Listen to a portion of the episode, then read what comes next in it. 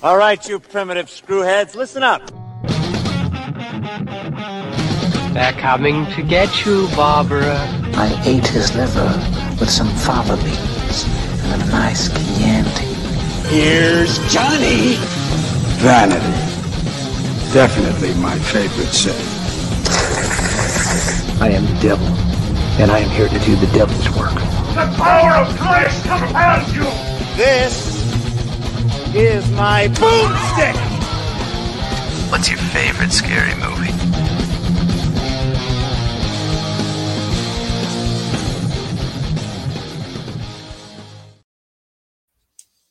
What's up, horror heads, and welcome to Shiver, a horror movie podcast.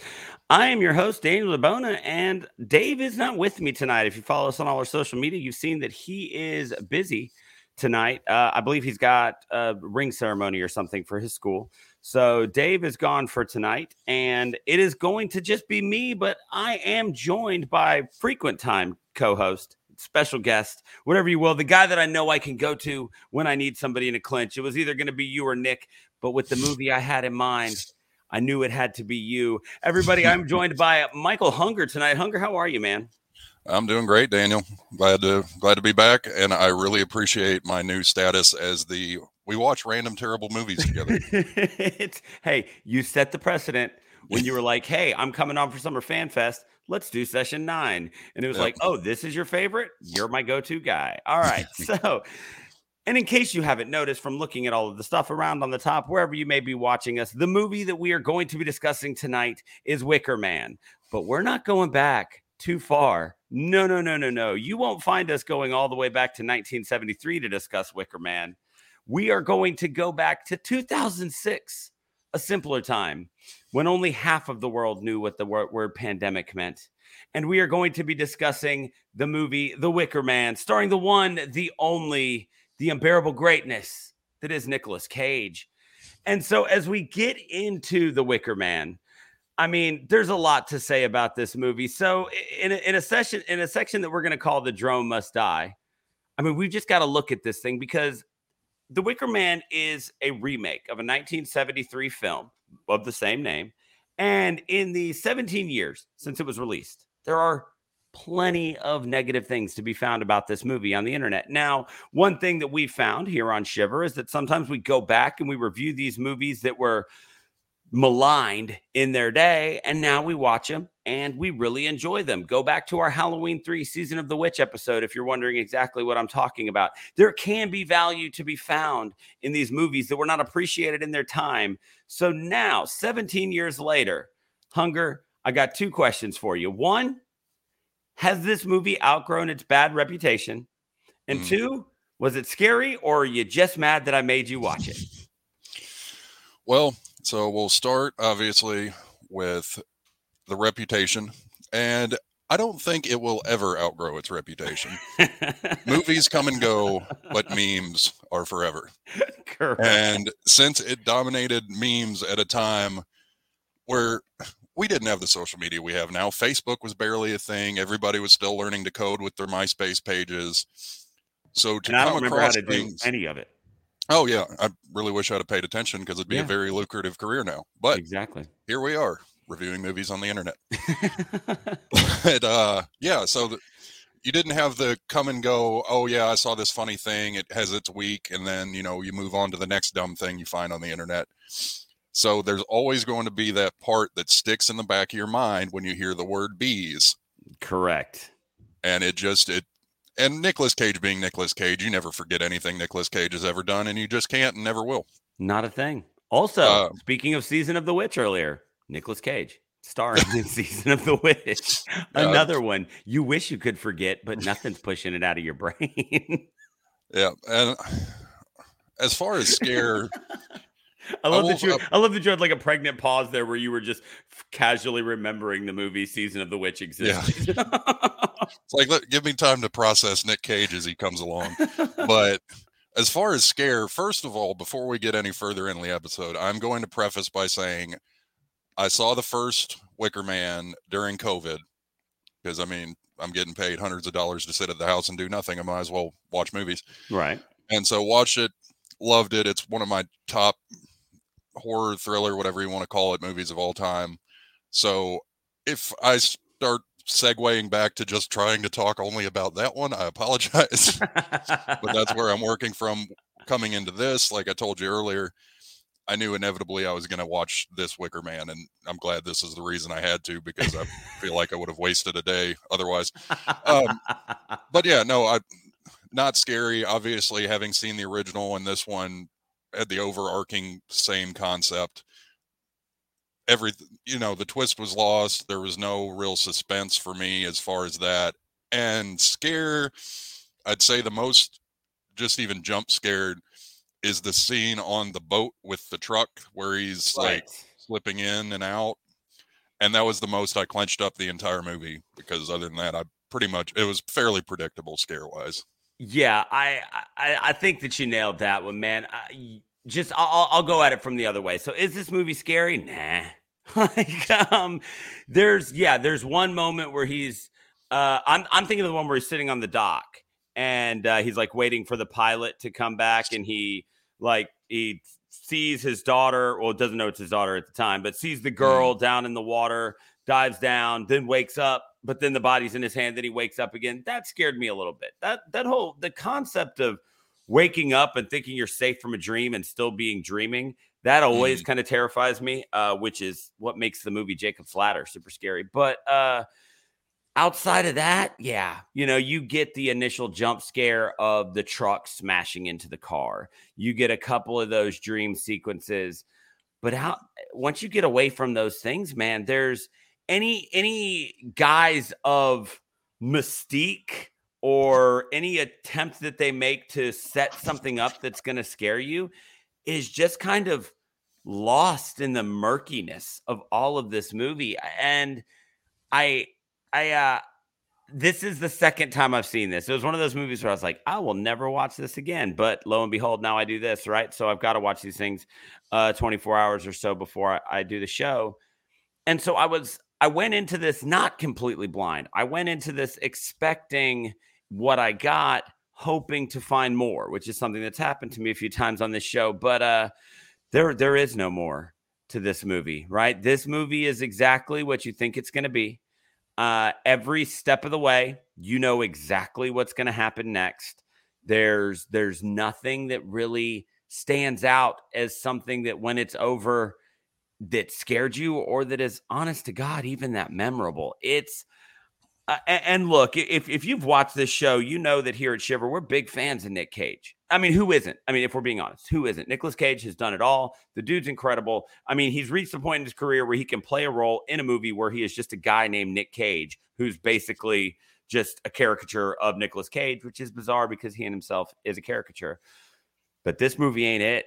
Um, it, I, I, I very purposefully picked this one because I know that this movie is kind of so bad that Dave doesn't even want to dunk on it for 90 minutes, right? like he doesn't, he is happy to pretend that this movie just doesn't even exist. And he can live his life like that and never watch it again and just be happy with that. I I put myself through that uh, 100 minutes again so that I could do this and man, there's just there's nothing there's nothing there and it's it's kind of disappointing. It's definitely a uh, a lower point in some of the stuff that Nicolas Cage has done, but yeah, I mean, it just it it doesn't. I I would say it doesn't hold up, but I mean, in the idea of the fact that has you know can it outrun its reputation? It never it never stood up, let alone had the opportunity to hold up. This isn't the type of thing. This this movie aged like milk, not like wine right? It was it was bad the second it it, it was made, and it was troubled with production stuff. This movie was announced in 2002. Christopher Lee was going to be in it, and all this stuff. They were going to do all this great stuff, and then just nothing happened until the rights eventually fell to, I believe, Universal made this one. Um, mm. By the time it was finally made, and I can see why. If this is kind of always what they had in mind, ah, it's just it's not there It doesn't scare. Uh, Yeah, I, I'm- mean, whenever the people who made the original just come out and say, "I want absolutely nothing to do with this. Take my name out of the credits. This this is no way related to me." That's Right. uh, that's never a good sign. Exactly. And you expect that from a grumpy old man like Alan Moore, right? Like Alan Moore is Mm. going to do that no matter how perfect his vision is ever brought to the screen. That's just his that's just his role at this point is to be like, "Ah, I've got nothing to do with this. Take my name off of it. But when you got some people who made a low budget horror film in the early 70s telling you that they want no part of your major like studio release, yeah, you're you're you're tainted from the beginning. Mm. And so this this movie never stood a chance.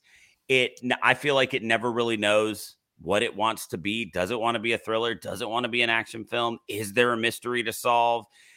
And I- think that I think that they felt like by keeping these by keeping the plot spiraling outwards that they were creating something that made some sense because it was always repeating back on itself. But ultimately they created a bunch of concentric circles that don't connect in any relevant way or make anything that I care that much about. So, if you're a big fan of the 2006 Wicker Man, thank you for listening because you can tell what we're about to do for the next hour. We appreciate you catch us at ShiverPod on all our social media.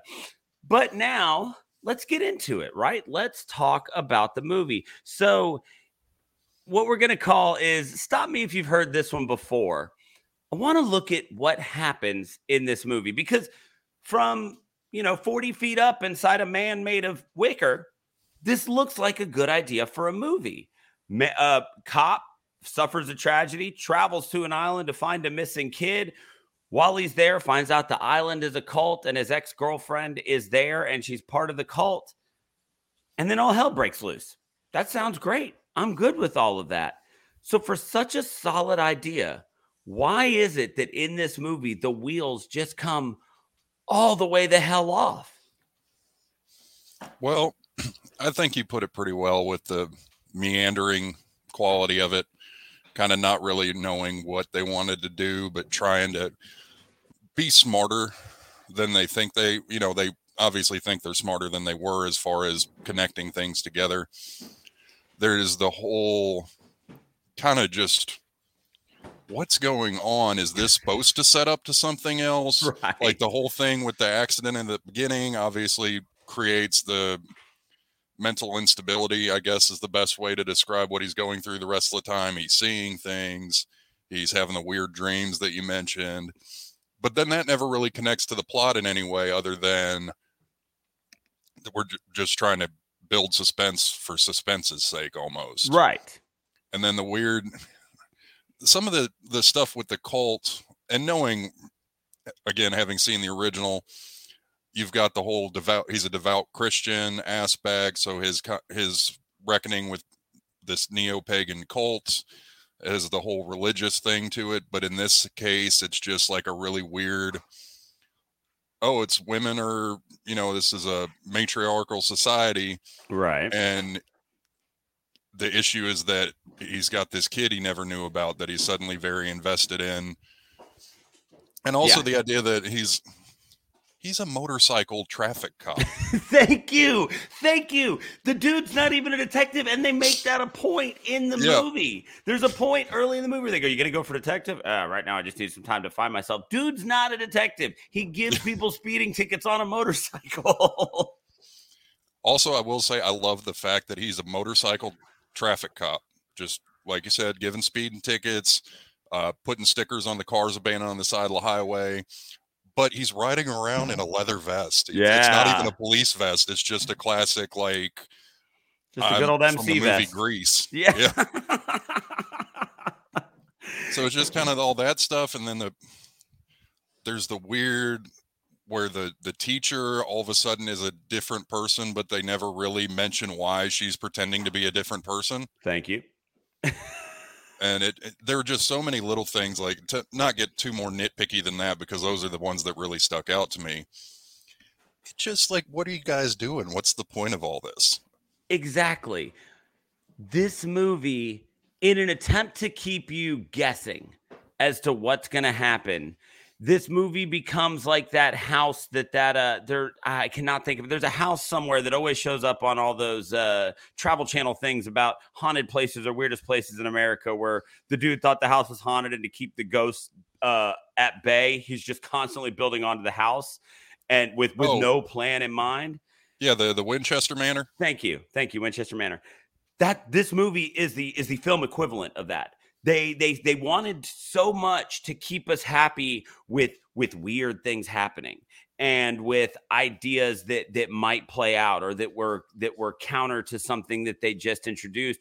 What we end up with here is a bunch of staircases where we hit our heads on the ceiling because they don't go anywhere. A bunch of doors with brick walls behind them.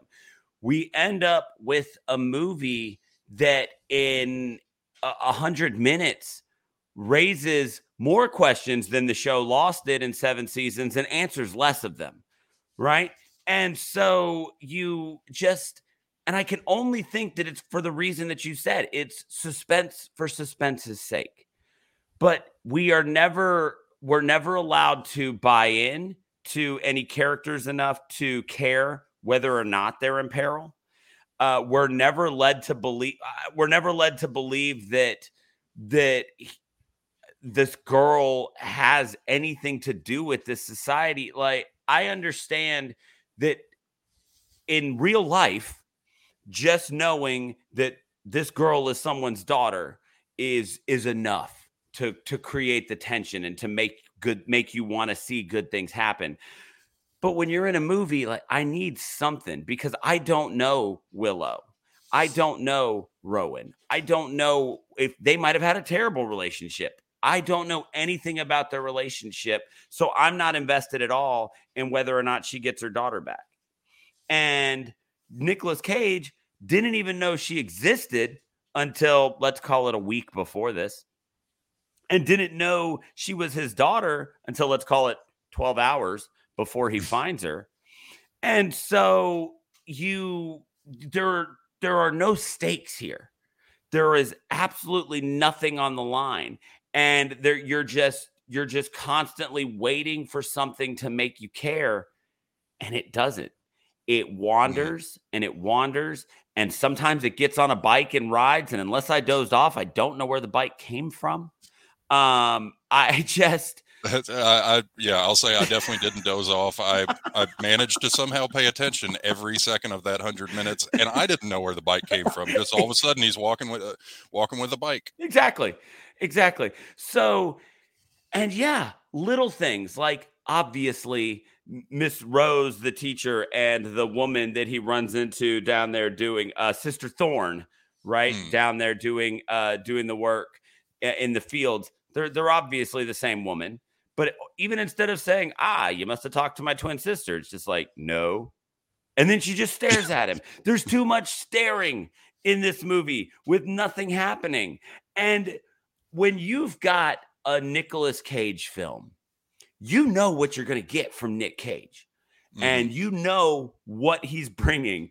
And when you put a cast like this one on the other side of him and nobody can play off of that energy and nobody can nobody can give it back as well as they get it and you just get blank stares and boring monologues when he's acting his ass off like he always well not just you know acting overboard like he Yeah. always does then everything looks more ridiculous. Nobody's working together to make this movie work. And then you're right at the very end the very end of this movie so he finally finds the girl and he's he's punching people and taking her and he's got his gun and he's gonna rescue her. And then it turns out oh well he's the sacrifice to make the honey come back and he had to be he had to be willing. At Mhm. what point did he become willing? Did he just have to come to the island willingly? Because it was posed sister isle made it sound like uh, excuse me sister summer isle posed it like he had to be a willing sacrifice. Considering the man went down swinging trying to pull the trigger on his gun i'm thinking he's not a willing sacrifice. So you finally give me a twist and it doesn't make any sense it doesn't do anything to further the movie you look back on all of it and you're going oh so this was all a plot all the way back to when he met willow eh, okay you know and, and that that's all you get out of me Yeah, and they lose really lose it. Um, well, for one, just to touch back on your point about Nick Cage being Nick Cage, I feel like we didn't even really get true Nick Cage until about 70 minutes in.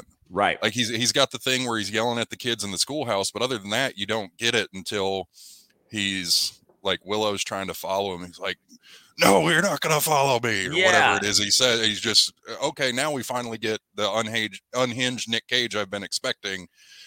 And there's what 20 minutes left in the movie. Yeah, exactly. And we're almost done now. So Yeah, but then as far as the twist, it was again to touch back on the original because they, you know, obviously explained more, and I did find it funny the the specific mention of every chapter of this has been carefully orchestrated from the very beginning to get you to this moment. It's like, well, at least yours was because the plot of this movie was not carefully orchestrated from the beginning.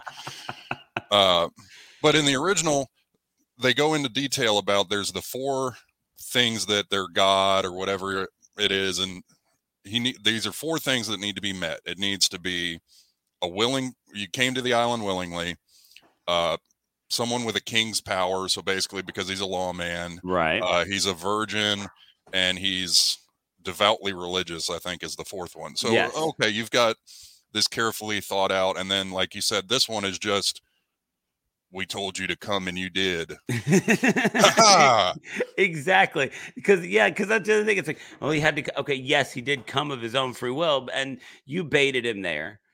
But because that's the other thing. Like, I, I, you get the feeling that, and maybe maybe it's just because of I've seen the original, right? But part of the part of what made it so dramatic in the fact that this man was was approaching this cult was because his faith was a cornerstone of who he was in the Mhm. original and in this one i mean did it come up before he was screaming i don't believe in your god right like uh, was it a Mhm. thing before then no and so it's just it's one of those things where I understand the idea of wanting to take a movie that was made in the early 70s and be like, we can make this for a modern audience.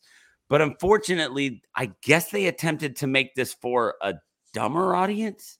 And then they just kept turning that vault, that that knob down, just kept turning it down over and over again.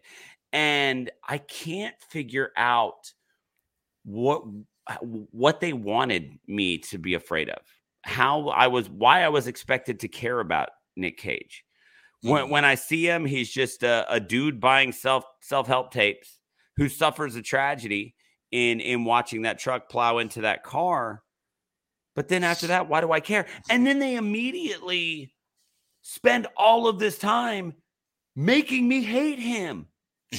They they t- like he's a complete and total dickhead. Like i get that these people are not being cooperative and you're trying to find a child but you also busted up on private property and then immediately started demanding stuff. The Yep. scene when he's in the bar and he takes his, his badge and just bangs it on the bar after they obviously don't want him there and starts announcing how he's he's a police officer even though he's out of his jurisdiction he's in washington now Yeah.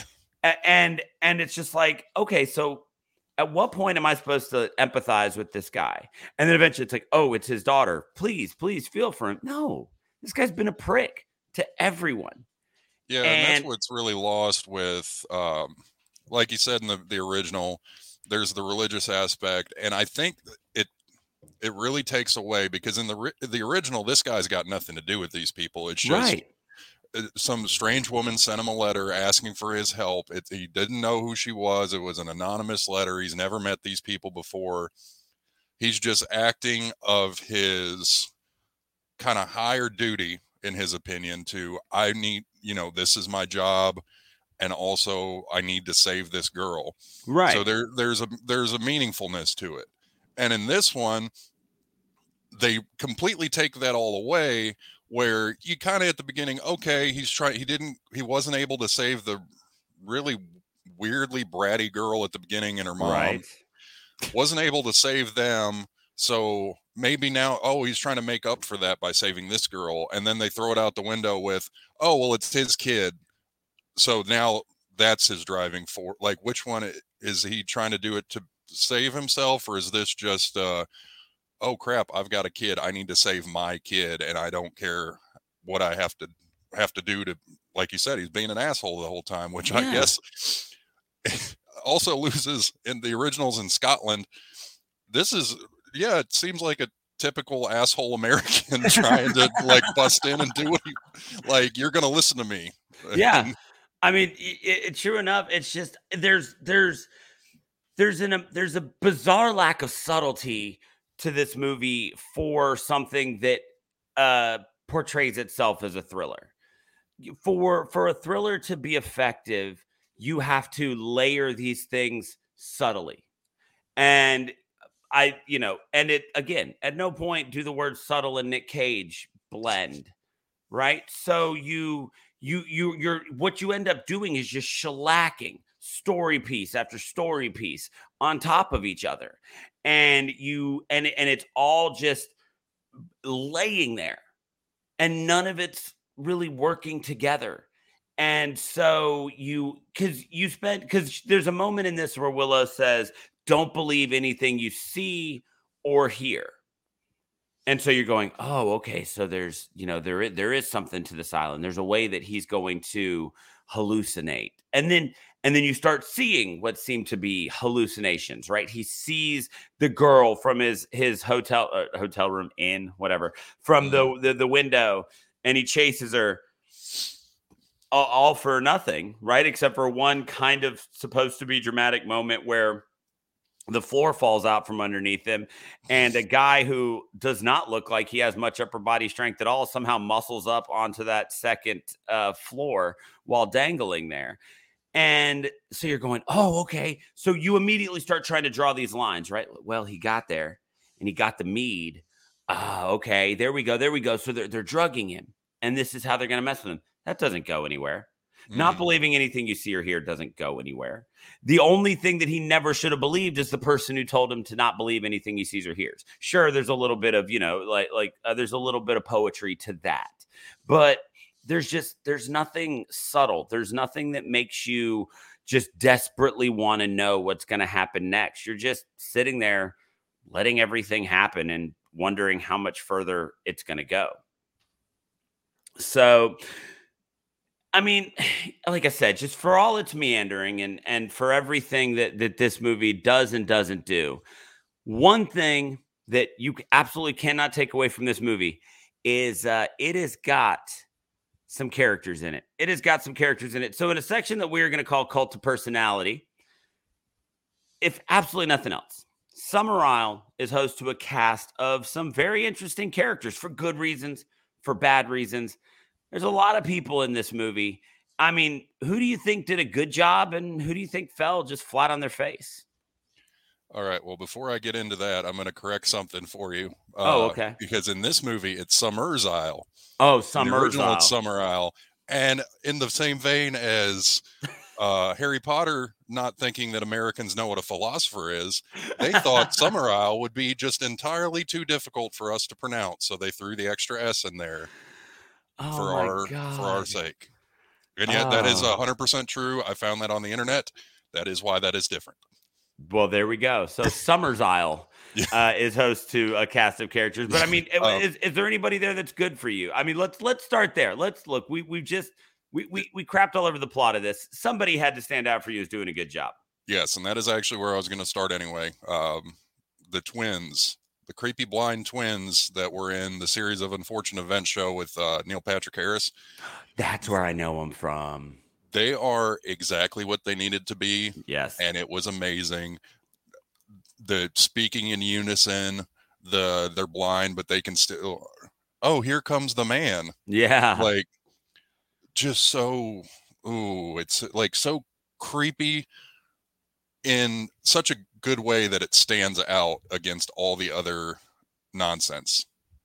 yeah. is- th- th- that's the only way I can put that is like there's so there's so much that they're trying to make work that doesn't work that when that pops up you're like oh all right that uh, yeah. that's unsettling Yeah, and that's that's that's the type of thing that this movie needs.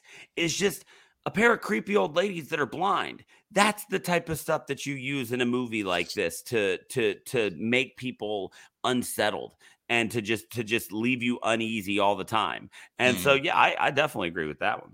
Uh, and then also, uh, my childhood bay, Leelee Sobieski. Hey guys, remember Leelee Sobieski? Hey. Yeah, Jungle to Jungle, Deep Impact. yes. One of those people that you don't really see her in a lot, but when you do, there she is for you. Oh man, it's so good. Like as, as soon as she popped up, and like I said, not even the first time I've seen this movie. First time she I was like, oh yeah, Leelee Sobieski. Remember when she was in everything? Yeah. Like just and like you couldn't you could not make you couldn't go a year without making a movie that had Leelee Sobieski in it. And she was just everywhere for a little while there. I mean, she was in Eyes Wide Shut for God's sakes. Yep. She And was like the so- teen queen of the 90s. Yes.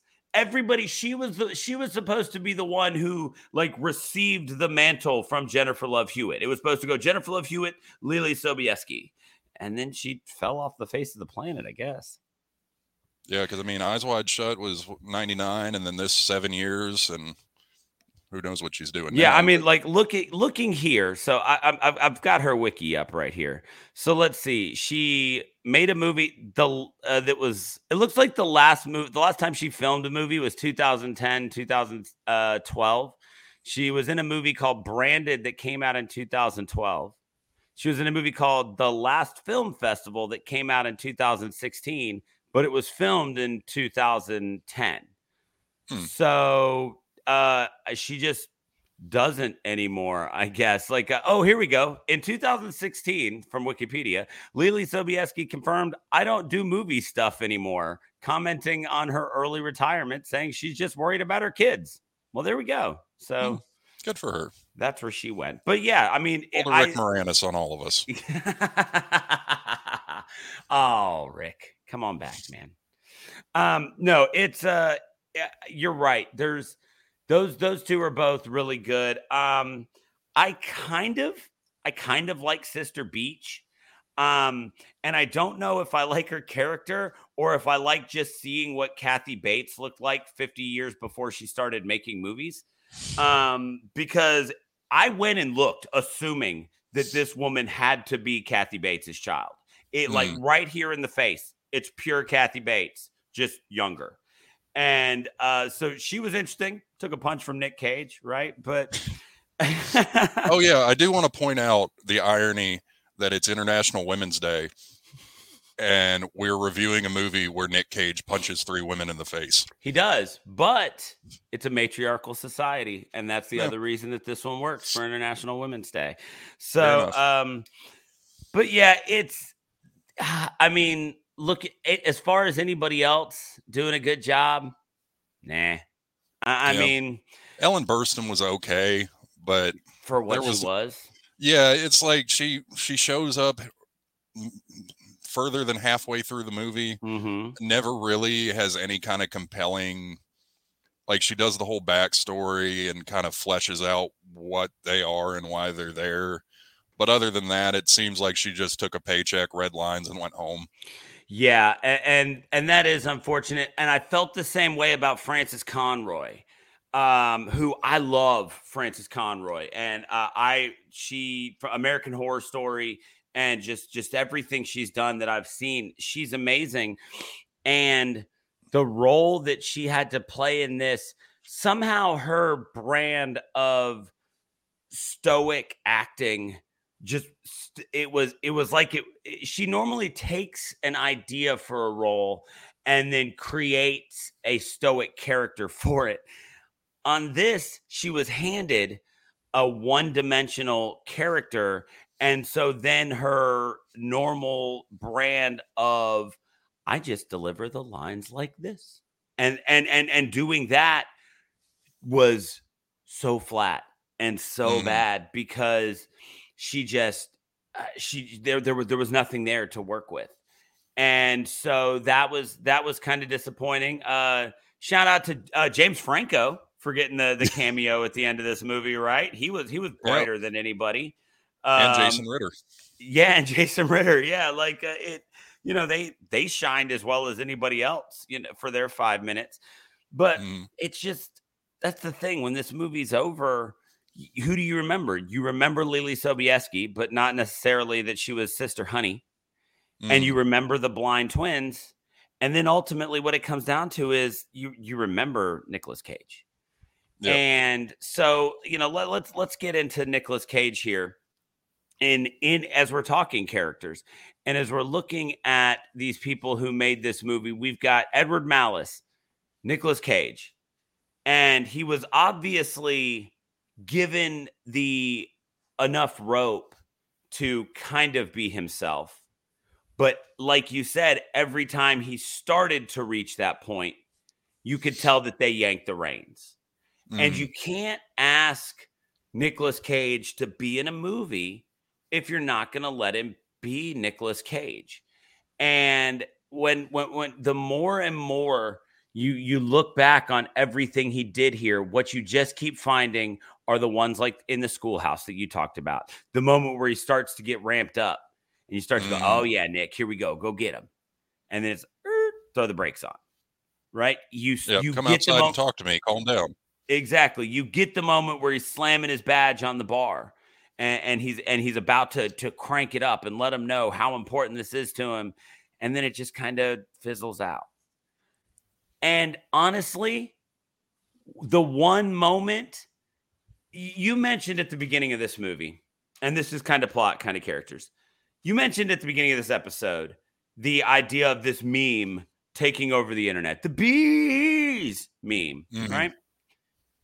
If you've not seen Wicker, uh, this Wicker Man remake, and you're you're watching us right now, and you're like, man, when are they going to talk about that scene? Let me let you know.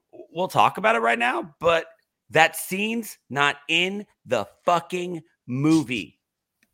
That Yep. scene ended up on an editing room floor.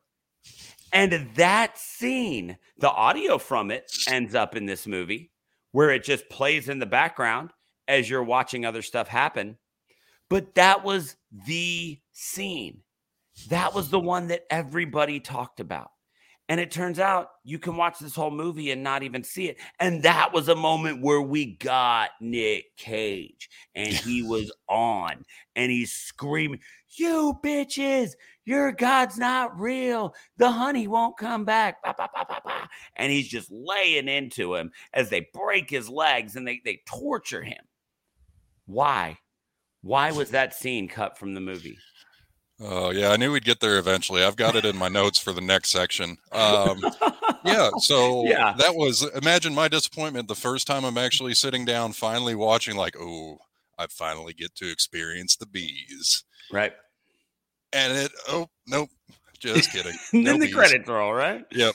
It's uh, you're and it's again Nick Cage, you're finally getting to experience Nick Cage, but it's hearing him. You don't even get the emotion that he portrays in his acting because he's in a fucking burlap sack Yes. as audio plays over a scene that is not happening. right. They're carrying him in the sack up and they're like, "You know what? I think they're going to get the gist of it. We're just going to go ahead and cut this. We'll sum it up as they're walking him up the hill. We're not even going to bother to show him the break in the legs. Oh, hey, now we're going to reveal him out of the sack. Oh, thank God he said that. Oh my God, you're breaking my legs because we didn't know, never known that his legs were broken. Right. Oh, or why hey, he didn't this- just kick this wicker out of his way. Why is this guy all of a sudden covered in welts and bee stings? yes. That's weird. Something must have happened off screen. Guess I'll never know. Yeah, I, I just like from the from the perspective of looking at this character and looking at the idea that you know there there's somebody out there who said Nick Cage is who we need for this role. I don't understand the idea of never letting him do what by 2006 we all knew he could do. We Mhm. all knew exactly what Nick Cage was going to bring. Why? Because Hunger's my age. And if, why do we know what he's going to do? Because we all watched The Rock, Face Off, and Con Air in the 90s. And we watched them a hundred times each. So we know exactly what to expect from a Nick Cage movie. And yeah, sure, you can go back and you can watch Raising Arizona and you can say, hey, look at this guy. This guy, you know, obviously he was going to be something. But go back and watch those three movies, and you always know that's the breadth of Nick Cage right there. No, I'm not going to talk about Captain Corelli's or the one with all the wine. What was that? Sideways? Ah, I don't care. Is he in Sideways? Is it Sideways? Is is that That's- the one? No. one an alcoholics leaving Las Vegas. Leave, no, there's the Leaving Las Vegas, but there's another one from like the late 90s, early 2000s that might not be Sideways. Because Fri- Sideways is Paul Giamatti Paul and Thomas Hayden it's, Church. It's, it's one that I, uh, anyway, yeah. those aren't the ones I'm talking about, right? My Nicolas Cage, my Nicolas Cage makes Drive angry and bring out your dead, right? These, these are What's the Bangkok Dangerously? Bangkok dangerously. Thank you. This is what I want from my Nicolas Cage. And Yeah. I just I, I don't understand the idea of especially when you tease everything that he could be doing in this movie. It just it, it it doesn't make any sense to me. And what you end up creating is a character that, like I said at the top, I don't I don't care about. I don't have any sympathy for him when he is finally put into the Wicker Man and lit on fire. I don't care that he's betrayed by his ex girlfriend and and and his daughter. It just none of it matters. I was never mm-hmm. given a character that that I got to either care about or have fun with, and I need one of them. I need one of those things to create a character that I care whether or not they die, and it just didn't happen. And so while we're talking about the idea of you know deleted scenes and and and character creation and stuff like that, we're gonna get into.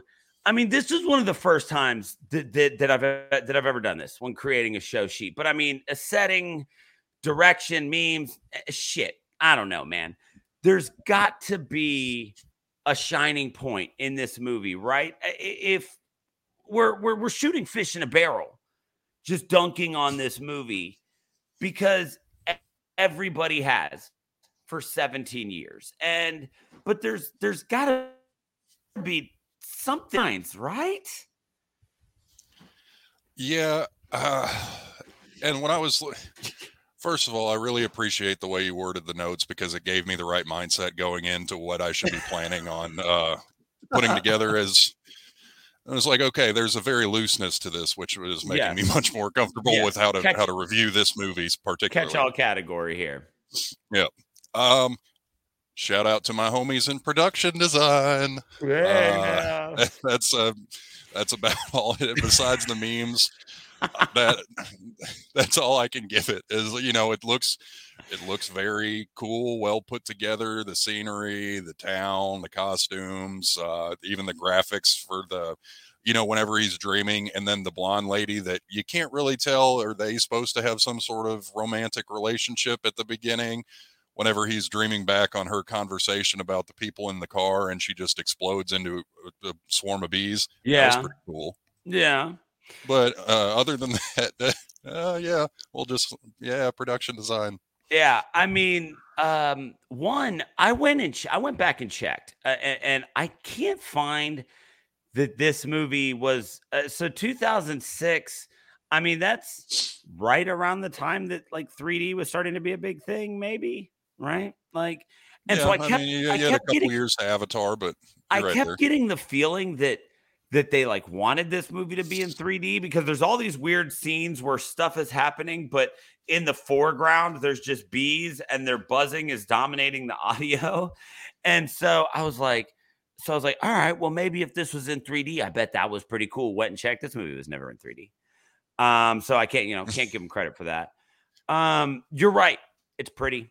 It is pretty. Um, they they they filmed in a gorgeous location. They uh, they they they used a great little you know uh, cultish town. Uh, the the Wicker Man that they built to set on fire was put together well. Like you said, yeah, it's it's like it's it's production design because all of the things that we've talked about about being problems with this movie they come down to the the core of the movie which is the writing is not good the the the direction is not good. I mean case in point a deleted scene became the most iconic scene from the movie. And so there is there there is there is somebody out there right? Let's see let's see who's this movie? Uh, edited by joel plotch right? Joel Plotch, you shit the whole goddamn bed. Just every inch of your California King is covered in your editing feces because of your decision to chop that scene out of this movie. It doesn't make any sense. Yep. And I I can't wrap my head around it to the point that if you watch this movie now and all you know of it is the meme, you just wonder if it's some sort of internet creation because there are people who don't who who all they know of the Wicker Man is there's a movie called The Wicker Man. It's got Nicolas Cage and he gets bees put on his head. There's a lot of people who only know those three things about this movie. There might be there's probably more people who know those three things about this movie than there are people who have actually watched this movie. I will go out on a limb and say I would bet that there are more people who can who can identify this movie or that meme who know nothing about it. And so I will I will forever question that decision. Mm-hmm. I will forever wonder how much of the, uh, how many other parts of this movie that the internet didn't blow up were cut out that maybe would have helped it make some sense. You know, like like we talked about earlier, where where did the bike come from? Does it matter? No, but is it weird? Yeah, dude's just suddenly on a bike. He's yep. I, and then and then later on he steals another bike like from yeah. from uh from sister rose. And so you just go back it's like okay i guess he i guess he stole a bike. Uh you you're you're forever left to wonder if this is an island you know who thought it was a good idea to to build a, a, an underground crypt uh, you would only assume that most people that most islands in the Pacific Northwest uh, have pretty high water tables. I would think so, at least. Um, I, I just when a movie leaves you with more questions about the making of it than it does about what actually happened in the movie, what you have on your hands isn't something that's going to stand the test of time. And and I have spent all day. Oh, which oh, I think I dropped out for a second. Am I back? Oh, okay. Yeah, yeah. It's kind of skipping for me okay. a little bit too, so I couldn't tell if it was me or you. Okay. But we're back. Um, and so w- when you've got a movie where people are just constantly questioning direction decisions, and you're left with this movie that, that isn't going to stand the test of time, it's it's never going to stack up to anything, and you just you, I, I spent all day. I spent all day saying to myself, "All right, like i'm i'm the guy who finds something to like about movies. That's that's always that's that's since since dave and i have been doing this that's always been my role. You know i i i well your first episode i went to bat on some session nine stuff for you. I found some mm-hmm. stuff to enjoy about that. Uh antlers deep house some of these weird things that, that that we've done on this show. I try to find something and man there's just nothing here and uh, and it's and it's disappointing because when when the legacy of your movie is a meme created from a deleted scene, that's that's that's adjunct failure. There's there's no way around that. It's so bizarre to me that I don't know. I, I I won't say that this movie exists, and I'm not going to call it the worst movie ever made or anything like that. I'm just I, I am going to say that it's it's bad.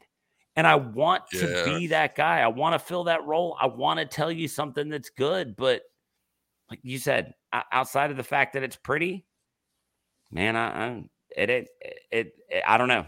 I don't know. Yeah, there's I, just so much for it too. With thinking that they, you know, they made the decision to cut that for some reason.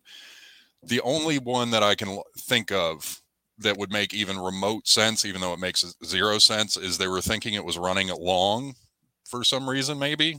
But okay, with the thought of that, there is so much meaningless nonsense in the movie that I just like. You cut that, but then we have to watch this whole part where he discovers the pilot's body, which I'm going to double back to why.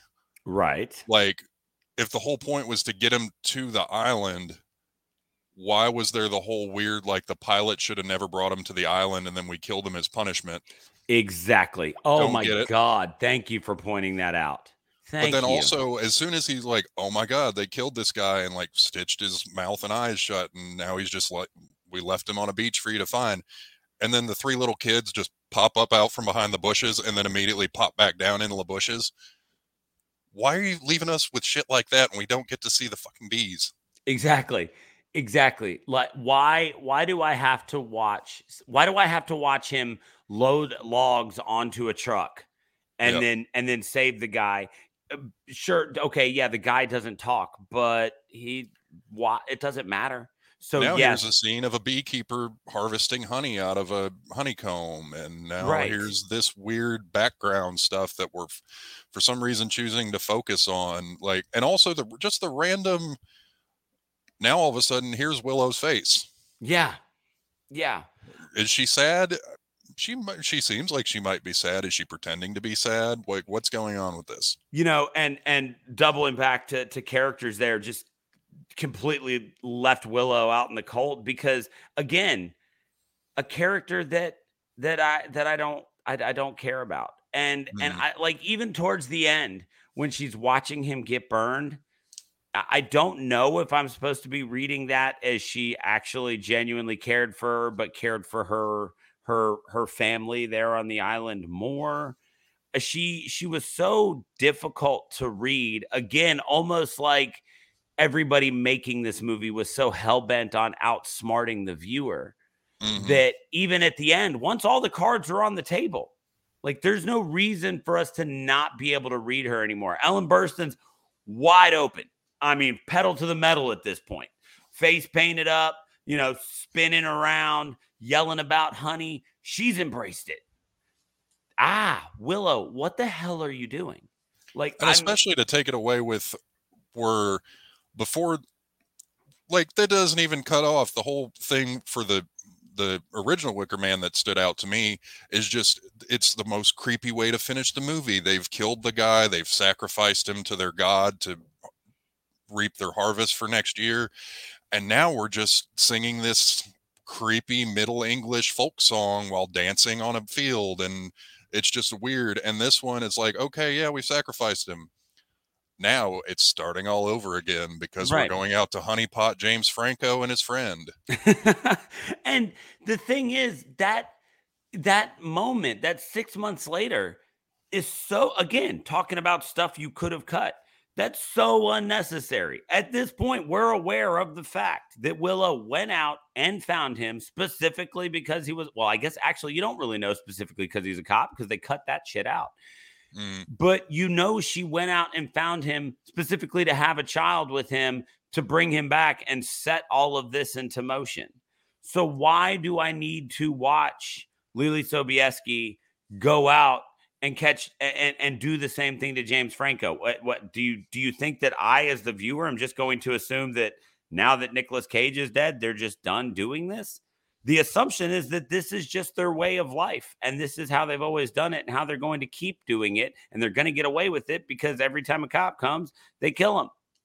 So yeah, she why? makes a Ellen Burstyn makes a point of mentioning that you know we this we've been doing this for years. We've got multiple people out there, and you're just this one. You know, you were the one we chose for this instance. So obviously, it's an overarching network of baby daddies that you you have to help your honey harvest.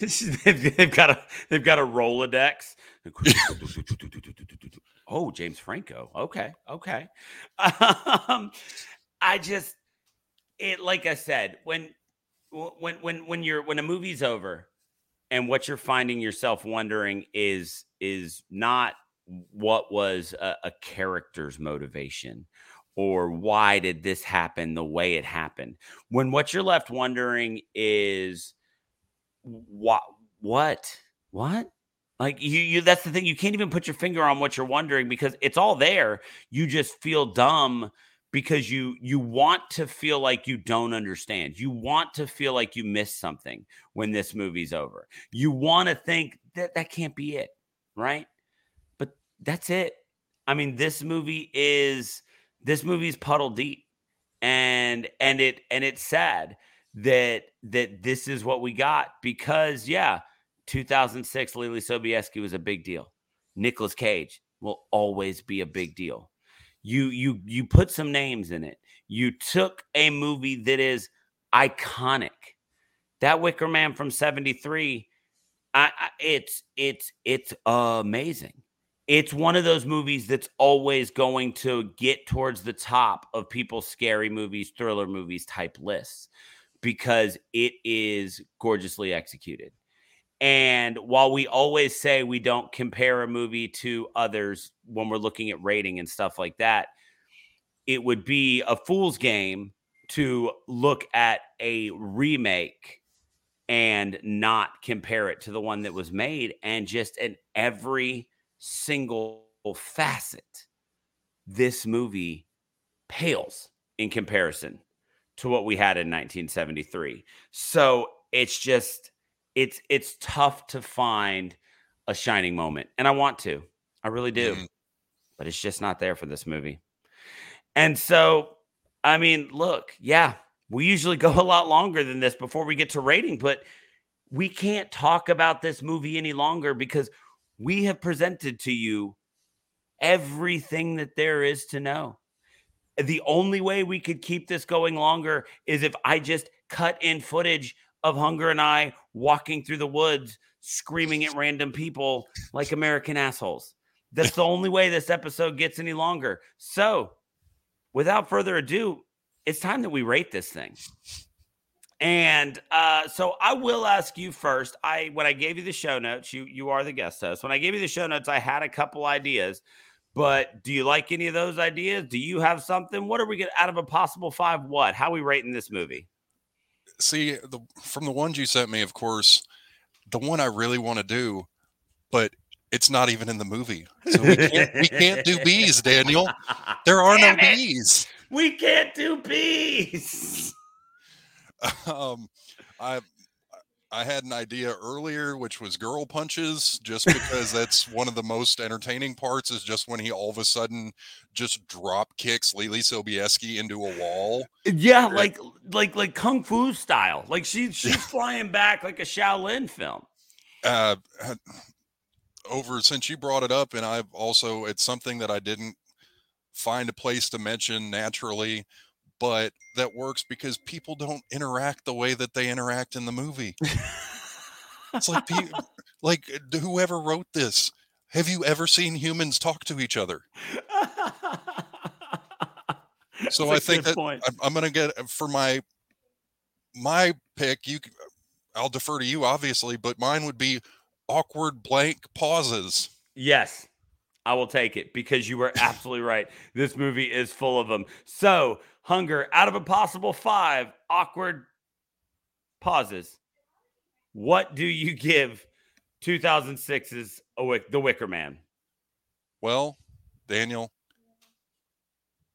I'm going to have to say that, and yeah, I'm I'm just having fun now. Let's drag it out a little bit as we just remind how ridiculous the situations were. But I'm going to go with one. I'm, I'm going one out of five awkward pauses. Excellent. Yeah. Uh look, I I I'm gonna agree with you. And and and I, I wondered and I've wondered and I've been doing the show for a year and a half now. And it was like, man, is that moment gonna come? Is the moment gonna come where I can't be the silver linings guy?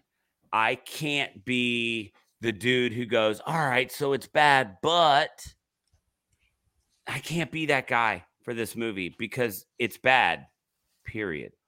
There's there's there's nothing that you want to talk about. And honest to God, if they'd left the scene in there, I might have gone one and a half, hell, even two, because the scene's dope. You can find it on YouTube. If, if if you are if you've only watched this movie through once and like meme culture in the in the, the mid aughts wasn't for you, right? And and you don't know what we're talking about when we talk about this scene, go to YouTube and put in Wicker Man torture scene. And when you watch it, if you are one of those people who's like, eh, it's not that bad, you'll be so angry that it was cut from the movie that you too will drop your rating, I'm sure. But yeah, so I'm going to go with a one out of five awkward pauses. And hot off the presses, Let me grab my phone here and check out our, my, my shiver sticker there. You can find those um, hopefully soon on our website. We're going to be working on that.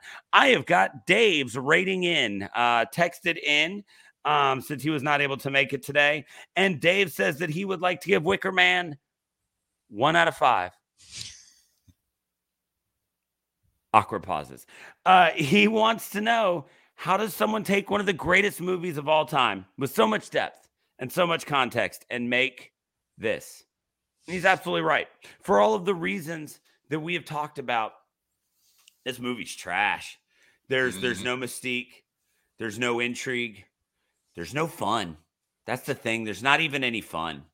You know, I, we we have we here at Shiver have overlooked a bad movie or two because at least we had fun watching it. Go back and check our episode where we watched the newest Texas Chainsaw Massacre. We had so much fun watching it that we overlooked a lot of stuff. And I will admit that. I have got we have gotten messages where people are upset at how highly we ranked that one. But you know what? We had fun watching it you can't even have fun watching this movie because nothing of consequence is happening to anyone. Nothing adds up to anything. And you just get a bunch of flat, boring performances. And so, for the first time ever, I think not just in my time, in the history of the Shiver Shiver a horror movie podcast, we are giving a movie ones across the board, a resounding one out of five. Awkward pauses are going to the Wicker Man remake in 2006 because there's just no redeeming qualities to this movie. I, this is not one I will. I can't even recommend this movie and be like, you just got to see how bad it is. No, no, just watch. I'm sure. I'm sure somebody's made a hilarious YouTube recap that you can get through in 15 minutes that will show you everything worth seeing and and at least make you laugh right? So you know to anybody who's who's listened to the whole thing to anybody who's suffered through this movie maybe our next episode is going to be a support group i don't know. But there you have it. One out of five. It was bound to happen eventually. And and I, i'm just happy that you were here to do it with me hunger. Thank you for suffering through a hundred minutes of the Wicker Man remake. Uh, tell everybody who listens who may be here in Tuscaloosa what you got going on. Uh, yeah, if uh, you're in the Tuscaloosa area, got nothing better to do on a Monday, eight o'clock's Gray Lady on Greensboro. I I think it's fun. Uh, host a fun trivia night this coming Monday at eight. We're doing Bob's Burgers. Oh, that's a pretty popular one that was voted on online. So yeah, if hopefully you can join us sometime on a Monday. You can follow me. My name's on the screen if you're watching. That's at Tall Boy Trivia. I'm on Facebook and Instagram, and as of this week, TikTok. So, oh shit, you made it yeah. to the TikTok. Yeah, we'll see if I ever end up doing anything with that. But yeah, uh, follow me on social, and hopefully I'll see you sometime. All right, man. Well, uh, and if you are watching live, you can see here my. I always use my tag here. Uh, I am at Punk Phoenix on all of those things with an underscore in the middle. But it, you don't want to follow me. You want to follow the horror movie stuff. So you want to go to shiverpod.com where you can find links to all of our social media sites, including Facebook, Twitter, Instagram, and YouTube. We're on all of those places. We are at Shiverpod. Uh, check us out on Spotify, Apple Tunes, uh, Apple Tunes, uh, Apple Music, whatever, wherever you get your your podcast. Make sure you check us out there. And if you are a fan, if you listen all the time, it would mean the world to us if you could drop us a rating, drop us a review, help us move up that algorithm. We have started to break it a little bit recently. We've started to gain some followers here and there. We're starting to cut through the noise. So you could help us out a lot with the review with a five star rating if you really like the show. We greatly appreciate that. If you have an idea for an episode, if you want to just rail me for the way that we just absolutely destroyed this movie and you want to go long form with it, you can always email us at shiver, uh, shiverpod at gmail.com and I'll read them. I will. They push straight through to my phone. I read every single one.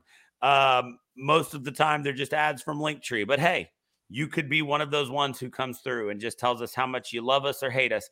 We want to hear about it all.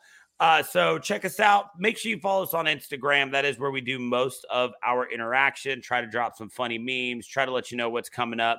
Dave and I have got a slate of some really uh, you know what? No, screw it. Some really good stuff, at least some stuff that we've heard really good things about. We do actually have two movies on deck for this month that are movies that are going to be new to us. So uh, make sure you check out Instagram next week live at Wednesday. We are going to be doing our St. Patrick's Day special. Everybody wanted it last year, but we okey doked you. So we're coming hard this year. We are going to be doing Leprechaun. We are going to be talking about Jennifer Love Hewitt. And we are going to be talking about the movie that spawned a ton of really bad sequels, including Leprechaun in the Hood, which is a real movie. So make sure you check us out, follow us, drop us a review. Hunger, I appreciate you coming on so much. To everybody who listens, thank you so much. I hope you all have a wonderful night and fright you very much.